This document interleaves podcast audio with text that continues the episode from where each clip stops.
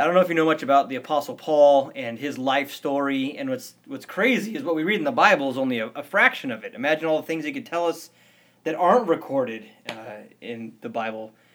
But one unique thing in Philippians chapter 1 says, But I want you to know, brethren, that the things which happened to me have actually turned out for the furtherance of the gospel, so that it has become evident to the whole palace guard and to all of the rest that my chains are in Christ.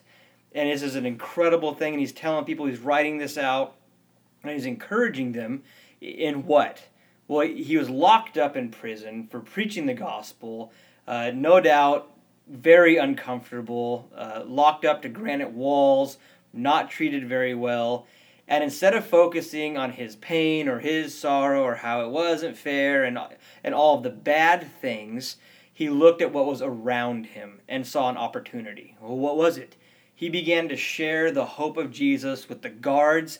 Uh, in, in one account in the book of Acts, he gets the opportunity to share with a very powerful and, and prestigious guard with a lot of authority. He takes him home. Their whole family ends up getting saved. Just crazy stuff. This guy gets beat up, thrown in prison, chained to a wall, and then turns around and sees God bring salvation to the very people who locked him up in the first place. How does that work? By looking past the circumstances. I'm sure you guys are either in or have been or will be in situations where you feel locked up and everyone's against you and things are horrible. But I want to encourage you look around. Don't just look at the pain, don't look at the things that aren't fair. You start asking God, God, why am I here? So Paul began to do, I'm sure of it, that he began to sit in that prison cell and say, God, why am I here? And when he looked up, there was a prison guard. And so he started sharing the hope of Christ.